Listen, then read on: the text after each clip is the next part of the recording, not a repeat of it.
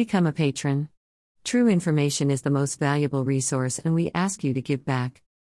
The decision not to extradite Julian Assange to the U.S. is unlikely to be the end of his struggle. For the past 10 years, a team of reporters has followed Assange and the WikiLeaks network. In their first film in 2011, they portrayed Julian Assange and his team as transparency activists, fighting for a new, open relationship between citizens and information. Since then, WikiLeaks has come under constant pressure from the US government.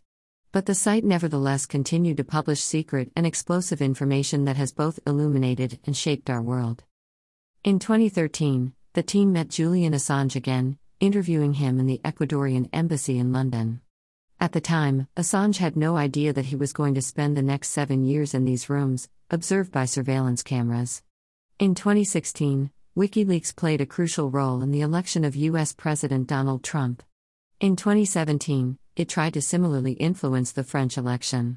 Throughout the years, the reporters have kept filming, talking to Julian Assange's father, who regularly visits him in London's Belmarsh prison, as well as to his lawyers.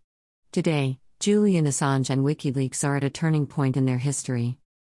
To his detractors, Assange is a spy and a traitor and deserves his fate. His supporters say the U.S. extradition request is a serious and unprecedented attack on the freedom of information, protected by the U.S. Constitution. And who's to say that the news outlets that have collaborated with WikiLeaks won't be prosecuted, as well? Email address. Subscribe.